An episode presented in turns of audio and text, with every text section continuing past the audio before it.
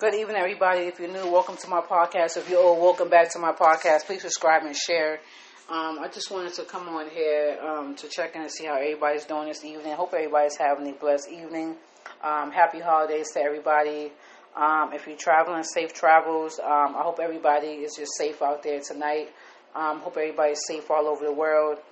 You know, I just wanted to come on here to just you know, basically just let out my feelings and just let everybody know, like, you know, whenever you're going through something in your life and, um, you know, and your family is not being supportive of you, it's just time to let go. You know, like you can't keep trying to um, open old wounds and get yourself depressed and miserable all over again. There's just no need for it. It's just just stay focused and just worry about you you know, as we go older, we try to seek closure to situations that happen to us in life, and just know that you can't you can't do it on your own.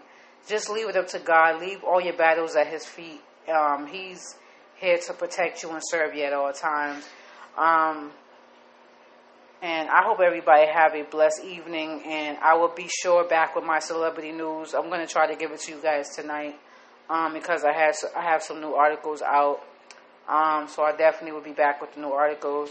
But I want everybody to take care of one another and love love each other and be nice to each other and um, just happy holidays and embrace the people who love you, support those those people who support you, and leave behind all the negativity and the toxic situations coming into 2020.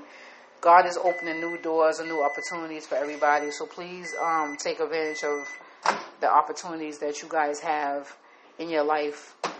Um, and God bless everybody and have a blessed night.